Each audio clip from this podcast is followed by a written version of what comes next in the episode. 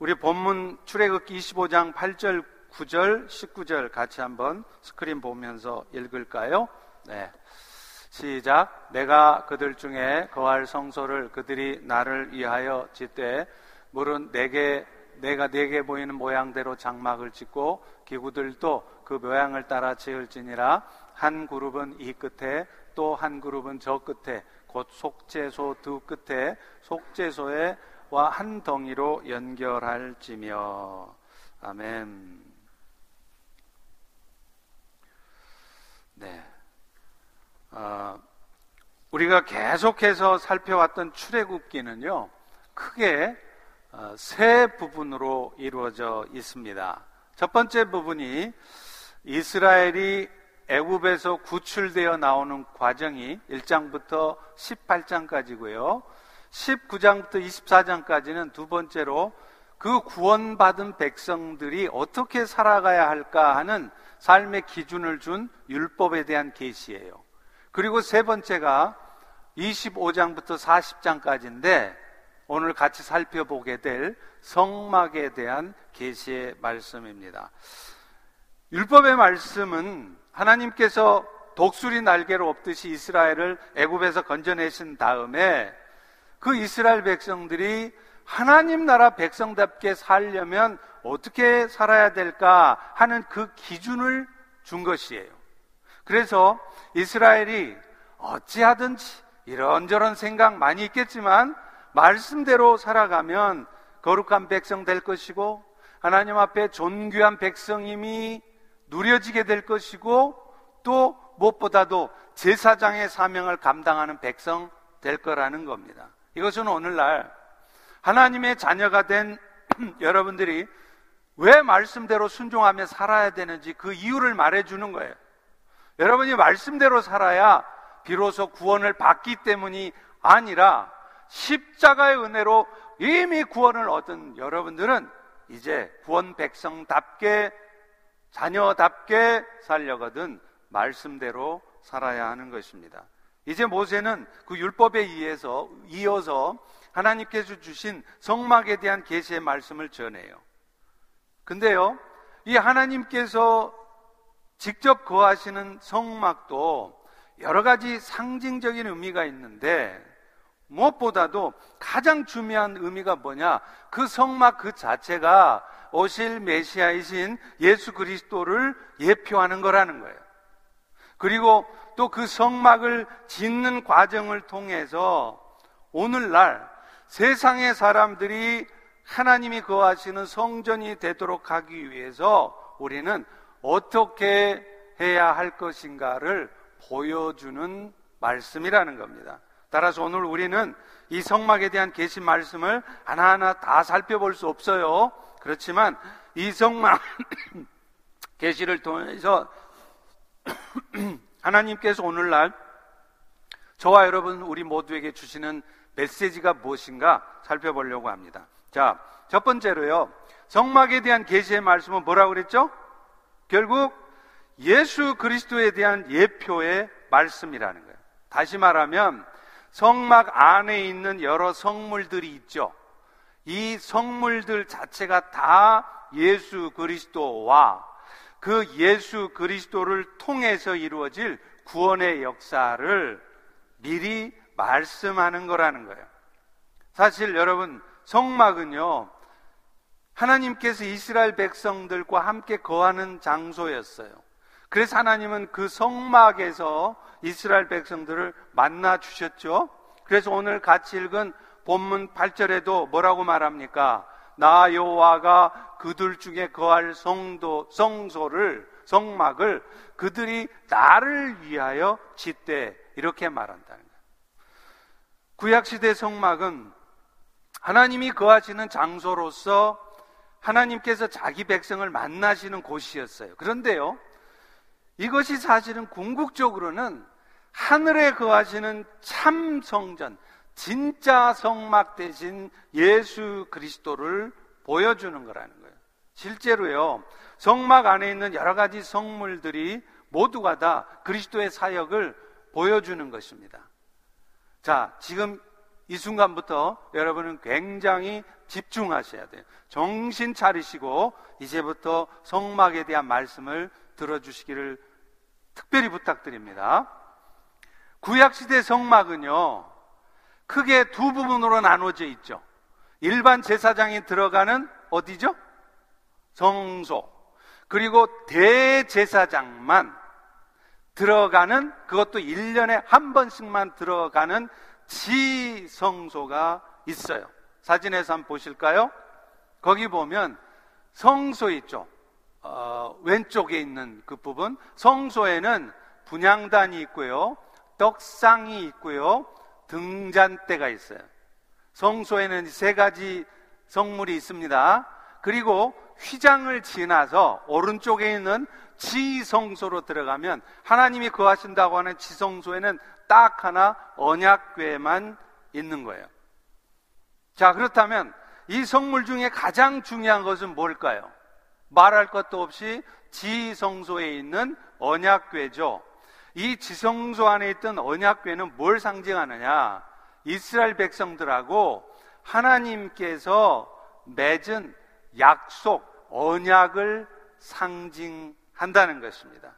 그래서요, 이 언약을 상징하는 징표들을 간직한 이 언약궤는 지성소의 가장 깊숙한 곳에 있는데 그 궤 크기가 어떻게 되냐면 이 인치 이거 단위로 제가 환산이 잘 안 돼가지고 그냥 센티미터로 썼습니다. 112.5, 67.5, 67.5 이게 바로 언약궤의 크기예요. 그러면 이 언약궤 안에는 뭐가 들어있느냐? 처음에는요, 언약궤 안에 딱 하나만 있었어요. 그게 뭐냐면, 하나님의 공의를 나타내는 10개명의 두 돌판만 있었습니다. 그런데 나중에 하늘의 참 양식 대신 그리스도를 상징하는 만나, 만나를 담은 항아리하고요. 또 하나가 그리스도의 부활을 상징하는 아론의 쌍난 지팡이 담았어요. 그러니까 언약궤 안에 뭐가 있다고요? 십계명의 두 돌판, 예수 그리스도를 상징하는 만나 담은 항아리, 예수 그리스도의 부활을 상징하는 싹이 피어난 아론의 지팡이. 이 세 개가 언약궤 안에 있다는 거예요. 따라서 이 언약궤가 의미하는 바가 뭐냐? 잘 들으세요.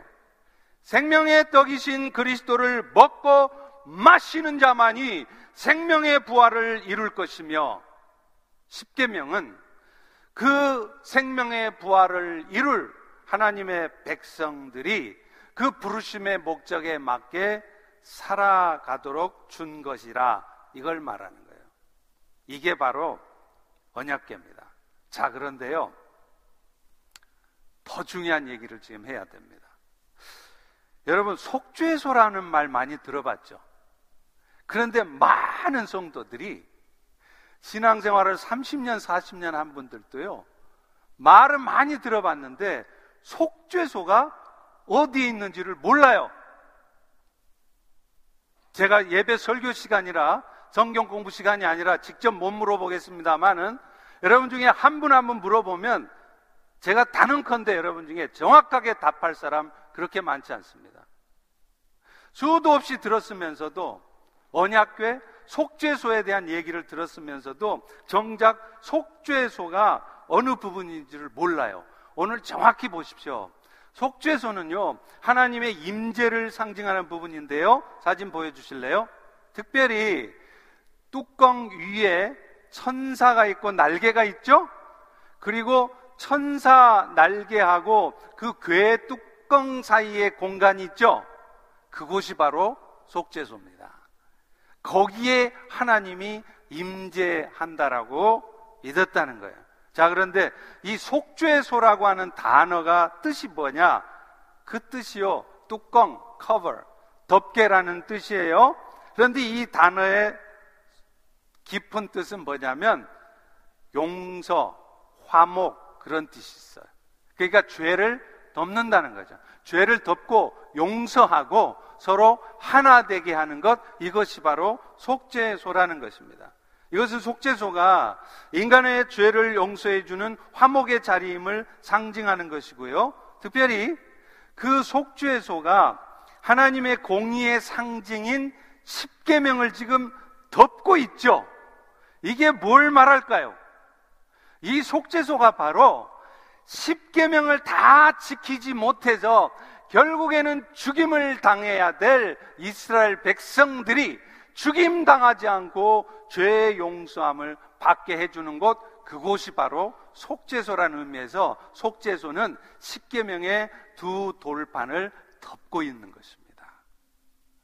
그리고 그것은 당연히 예표적으로는 예수 그리스도께서 하나님의 공의의 심판으로 죽을 수밖에 없는 저와 여러분 우리 모두를 십자가를 통해 우리의 죄가 용서되어지게 하시고 죄가 덮어지게 해주셔서 잃어버렸던 생명을 찾게 해주셨다는 것을 의미한다는 거예요.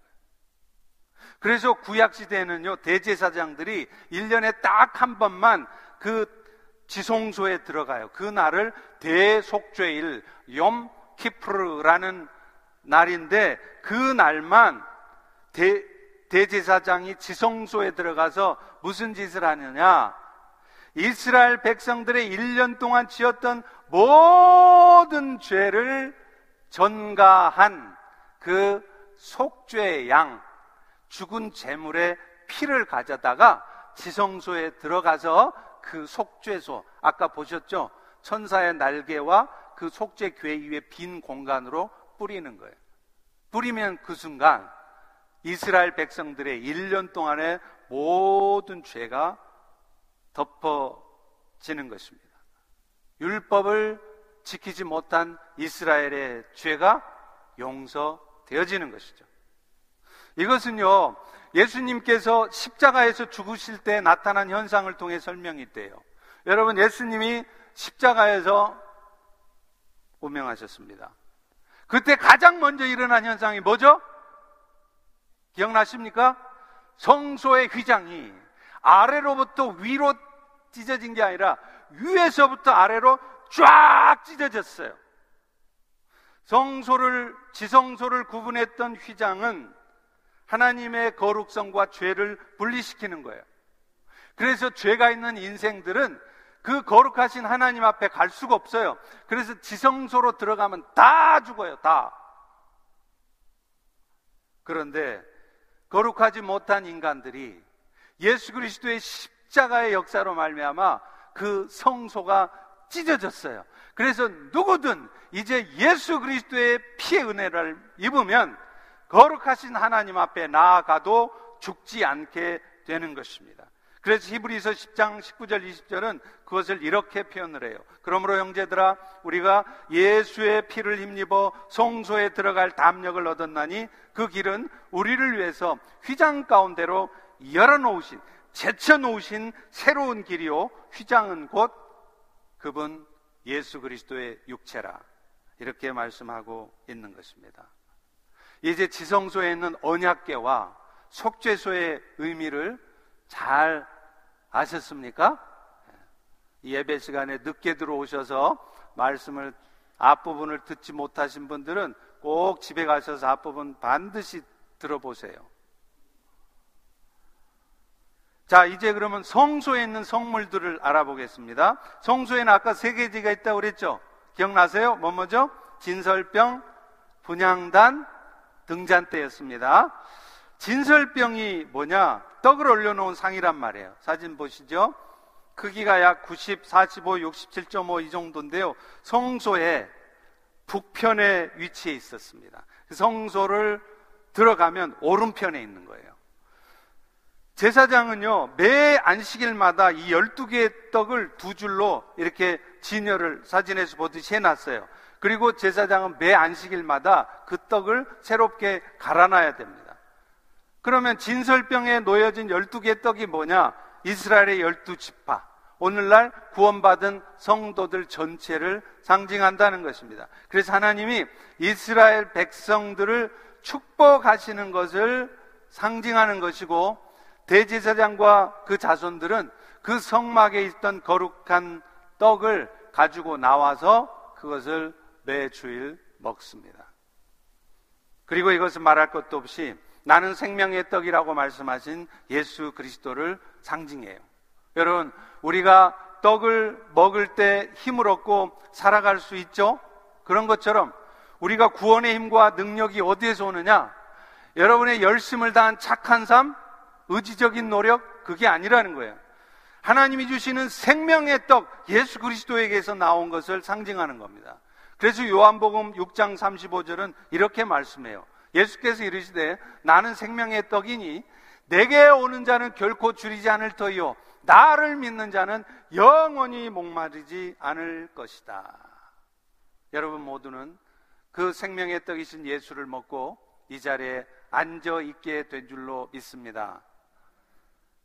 다음에 등대와 등잔대가 있다 그랬죠. 이것은 성소의 남편에 위치했어요. 그러니까 성잔을 들어가면 왼쪽에 있는 것입니다. 이 성 등잔대는요, 일곱 개 가지로 되어 있어요. 보시죠?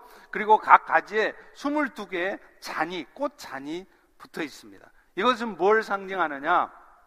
바로 세상을 밝은 빛으로 비추신 예수 그리스도를 상징한다는 거예요.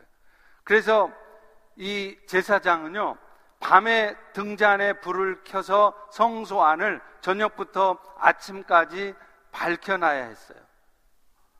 그래서 이것이 곧 의미하는 바가 예수 그리스도를 통해서 밤이든 낮이든 늘 세상이 밝은 빛과 같이 된다는 것을 상징적으로 말씀하는 겁니다. 자, 세 번째로 이제 분향단이죠. 분향단은 가로가 45, 세로가 45, 높이가 90인데 어디에 있었느냐? 성소의 한 가운데, 그러니까 지성소 들어가는 휘장 바로 앞에 있었어요. 그러니까 어쩌면 중요한 것이라는 거죠. 성소의 성물 중에도. 제사장은요, 매일 아침과 저녁으로 두 번 성소로 들어가는데 그곳에 들어가면 등불을 켜고 꺼면서 항상 분향단에 향을 함께 살라야 했습니다. 그런데 아까 보신 그 분향단의 향은 뭘 상징하느냐면 성도의 기도를 상징해요. 따라서 이 규례를 주신 목적은 성도들이 매일 끊임없이 하나님께 기도해야 된다는 거예요. 주일날 이 예배 시간에 와서 말씀 듣고 합심해서 기도합시다. 그 기도 시간만 하고 땡이 아니라 매일매일 여러분의 삶 속에서 기도의 향을 피워야 된다는 것입니다. 시편 141편 2절도 그렇게 말해요. 나의 기도가 주 앞에 분양함과 같이 되며 나의 손드는 것이 저녁 제사 같이 되게 하소서. 손든다는 게 기도한다는 얘기예요.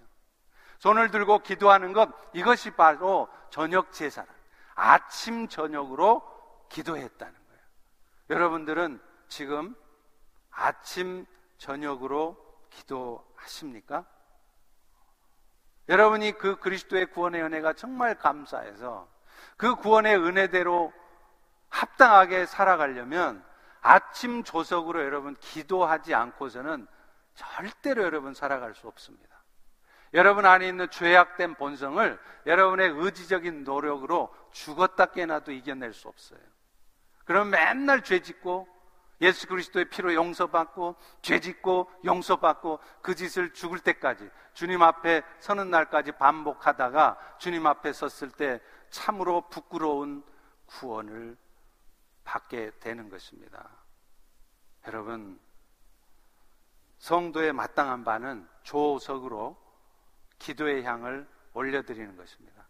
오늘부터라도 결단하실 수 있기를 주의 이름으로 축원합니다. 자, 그렇다면 여호와께서 하나님께서 여호와 하나님께서 거하시는 곳인 성막을 짓는다.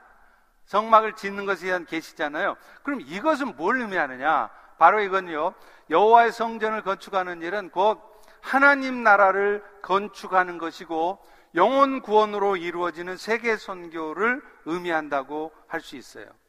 왜냐하면 성막이 뭐였죠? 성막은 하나님이 거하시는 곳이었어요.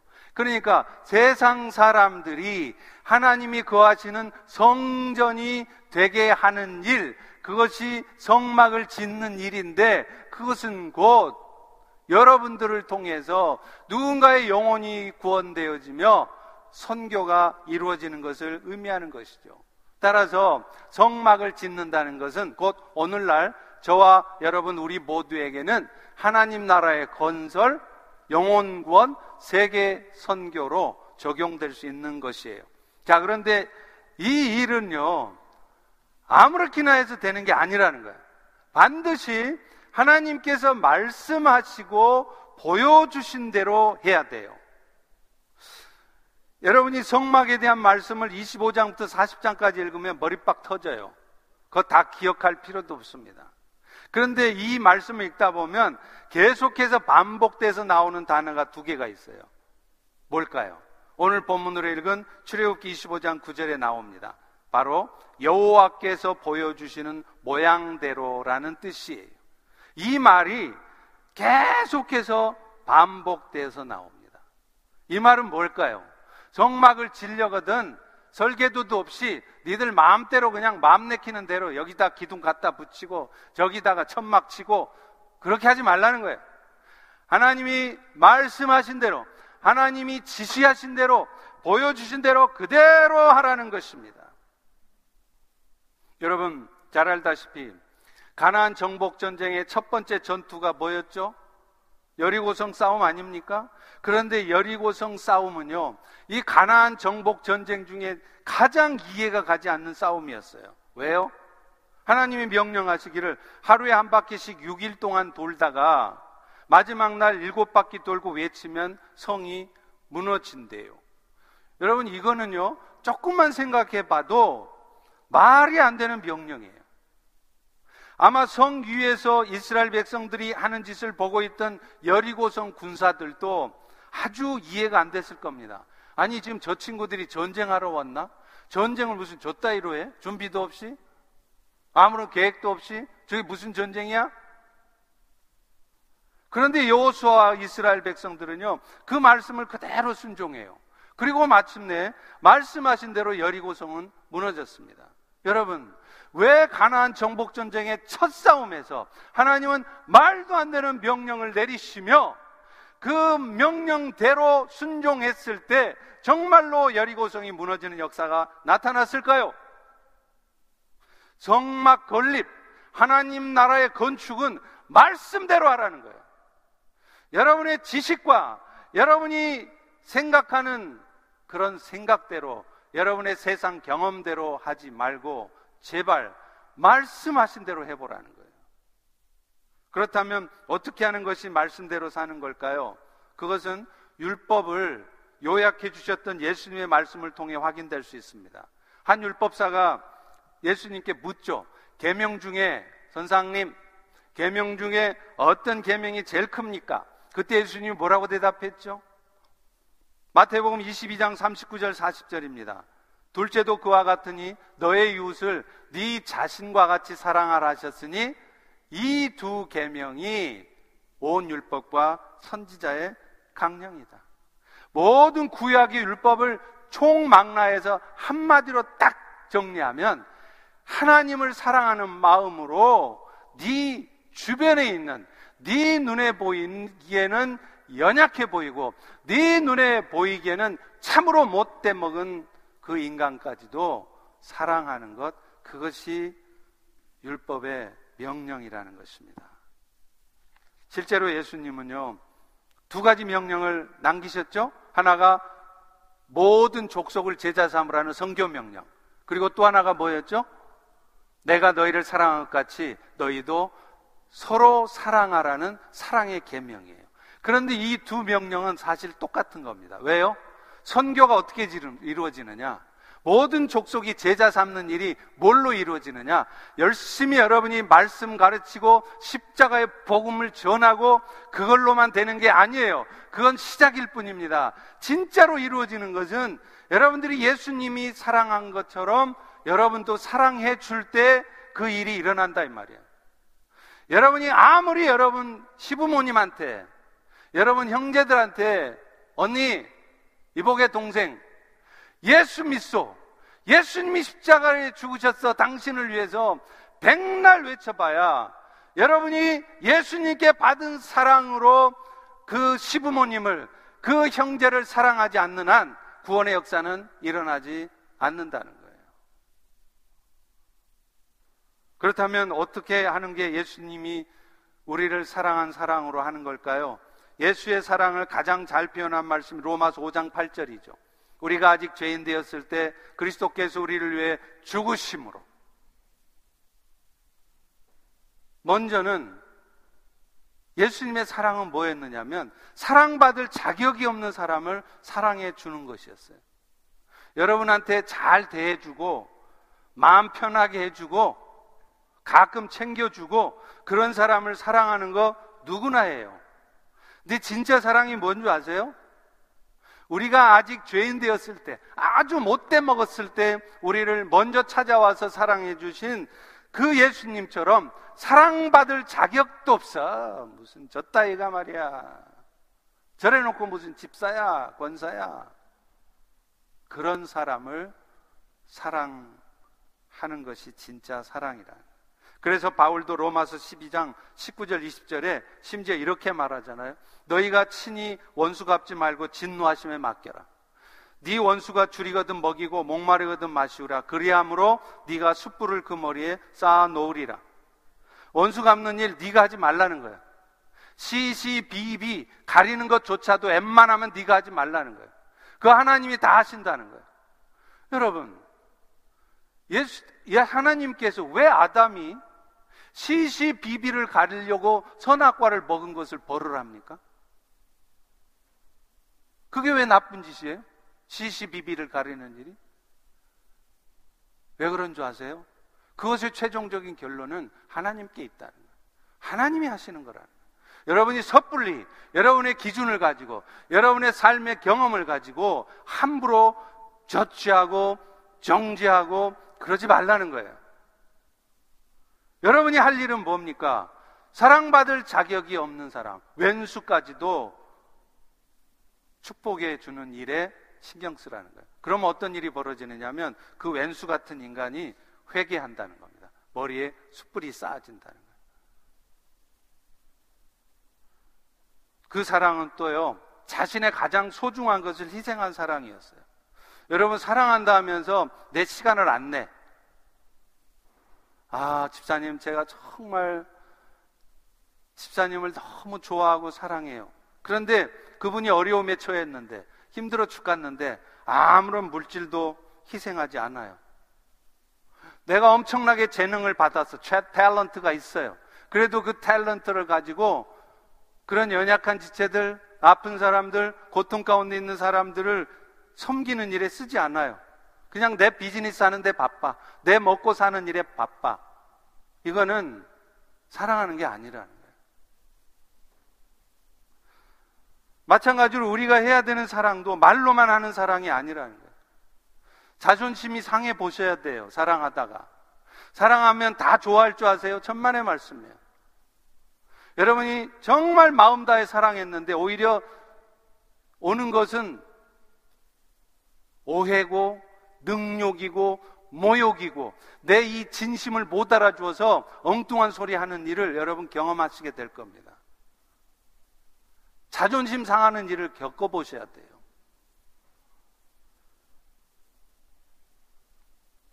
물질도 손에 좀 보셔야 돼요. 안 속으려고만 하지 마세요. 이 세상은요, 정신 차리고 살면 안 됩니다. 정신 차리고 살면 여러분은 선교 못 해요. 정신줄 놓고 사시기 바랍니다. 우리 옆에 분들한테 한번 그렇게 합시다. 정신줄 놓고 삽시다. 그래야 미친놈처럼 사랑하게 돼요.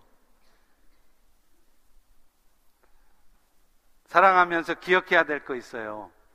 사랑은요, 감정으로 하는 것이 아니라 억지로 하는 것이 사랑입니다. 여러분이 감정으로 사랑하려고 하면요, 여러분은 평생 단 한 사람도 사랑할 수 없습니다. 생명 바쳐 사랑할 것 같은 여러분의 아내, 남편조차 사랑할 수 없어요. 왜요? 우리의 죄악된 본성을 가진 인간들은 결코 끝까지 영혼을 사랑할 수 없기 때문이에요.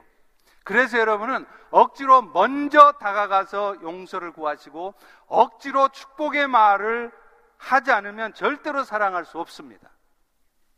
억지로 그렇게 하기 싫지만 내 물질을 손에 보면서 사랑해 줘야 한다는 거예요.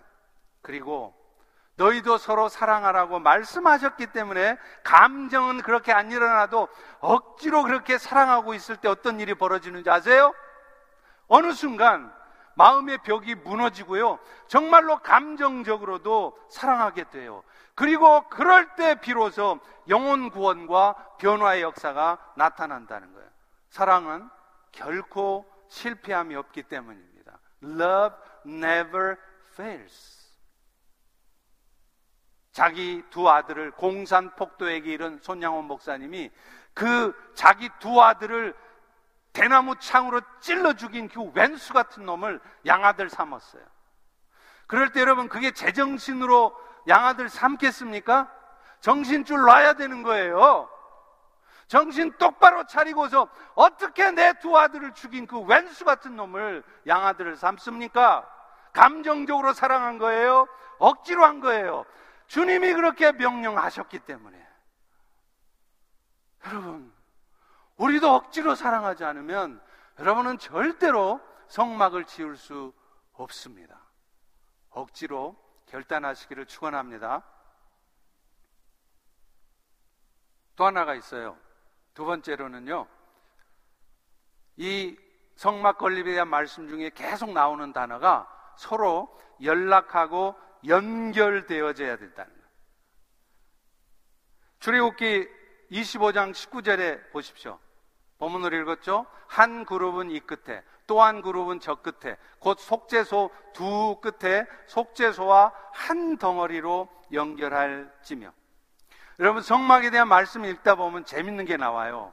실에 대한 얘기가 나오는데 실. 근데 그 실을 그냥 색깔 하나로 하면 되잖아요. 근데 희한해요. 청색실, 자색실, 홍색실 섞어서 짭니다. 뭐 이렇게 복잡하게 해요?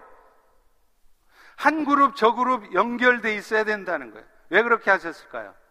서로 다르면 너무 복잡할 것 같은데 하나님께서는 성막 지을 때 일부러 그렇게 섞여 짜도록 하셨습니다. 이것은 성막 자체가 서로 다르지만 한 마음으로 함께 지어져 가야 됨을 말하는 것입니다.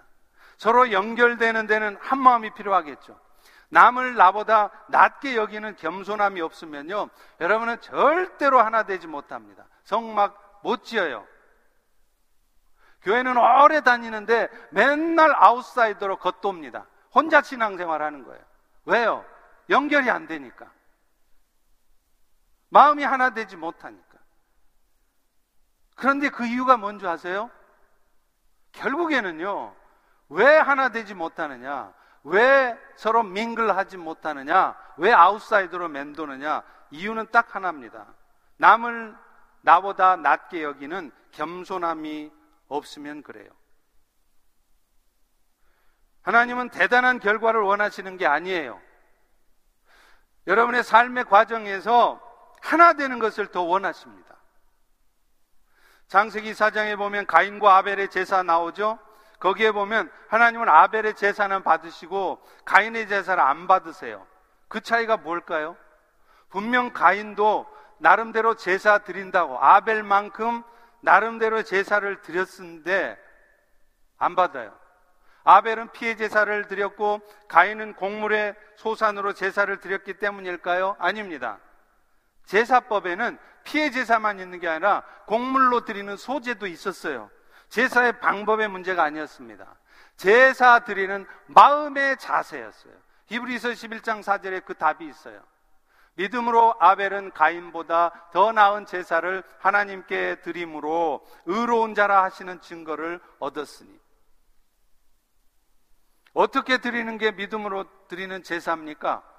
그것은 하나님께서 가인의 제사를 받지 않으셨을 때 가인의 태도를 보면 알 수 있어요.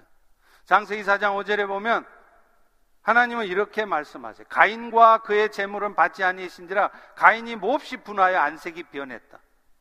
가인의 제사가 믿음으로 드리지 않은 제사였다는 증거가 뭐냐? 그 제사가 거부되었을 때 반응이 그랬다는 거예요. 만약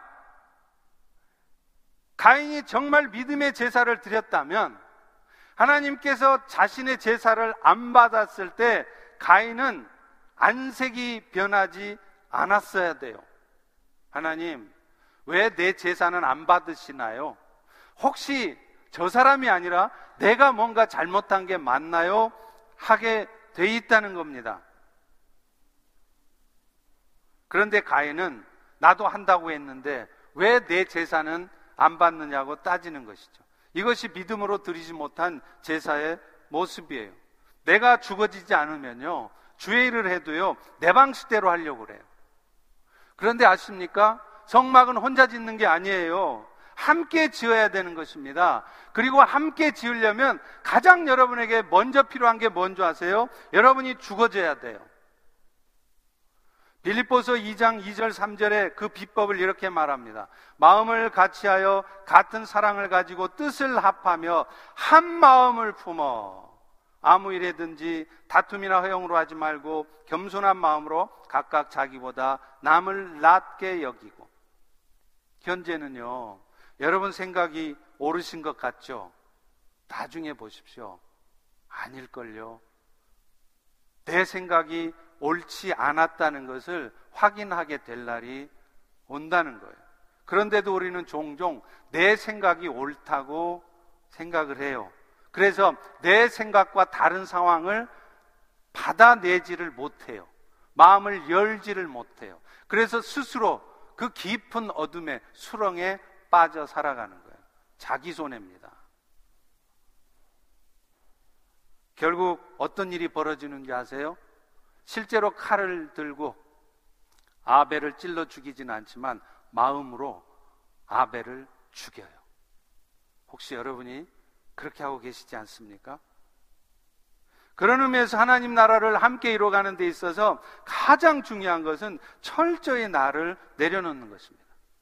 이제 새로 중직으로 선출되신 여러분들, 여러분들에게 있어서 가장 중요한 것, 임직 훈련 중에 가장 해야 될 것은 성경 지식을 많이 배우는 게 아니라 철저히 내 자신을 내려놓는 훈련이 필요한 거예요.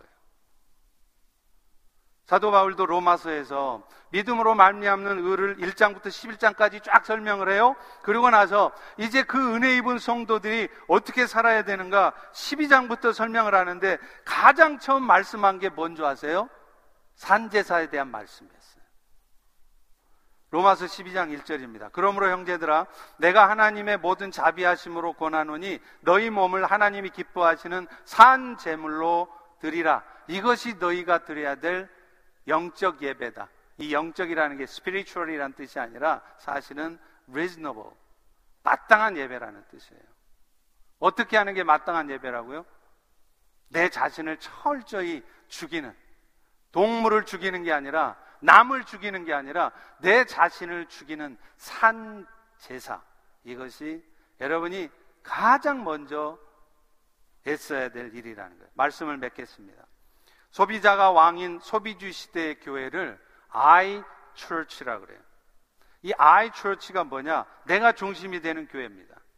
이 I Church라는 말이 어디서 나왔느냐면 iPad에서 나왔어요. 여러분도 아시다시피 아이팟은요, 자신이 듣고 싶은 음악만 골라서 들을 수 있어요. 근데 아이 처치도 마찬가지예요. 자가, 자기가 듣고 싶은 설교만 들어요. 하고 싶은 성경 공부만 해요.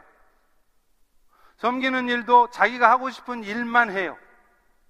그래서 교회도 이 교회 저 교회 부평초처럼 그렇게 흘러다닙니다. 한마디로 자기 중심적인 신앙생활을 하는 것이죠. 디트리히 본회퍼 아시죠? 독일의 순교자 본회퍼가 오늘날 현대교회 문제점을 이렇게 말하더라고요. 오늘날 현대교회는 이상적인 공동체를 꿈꾸는 사람들이 자신들의 요구 조건을 가지고 그리스도인 공동체에 들어가서 자신들의 법을 세우려고 하고 그 과정에서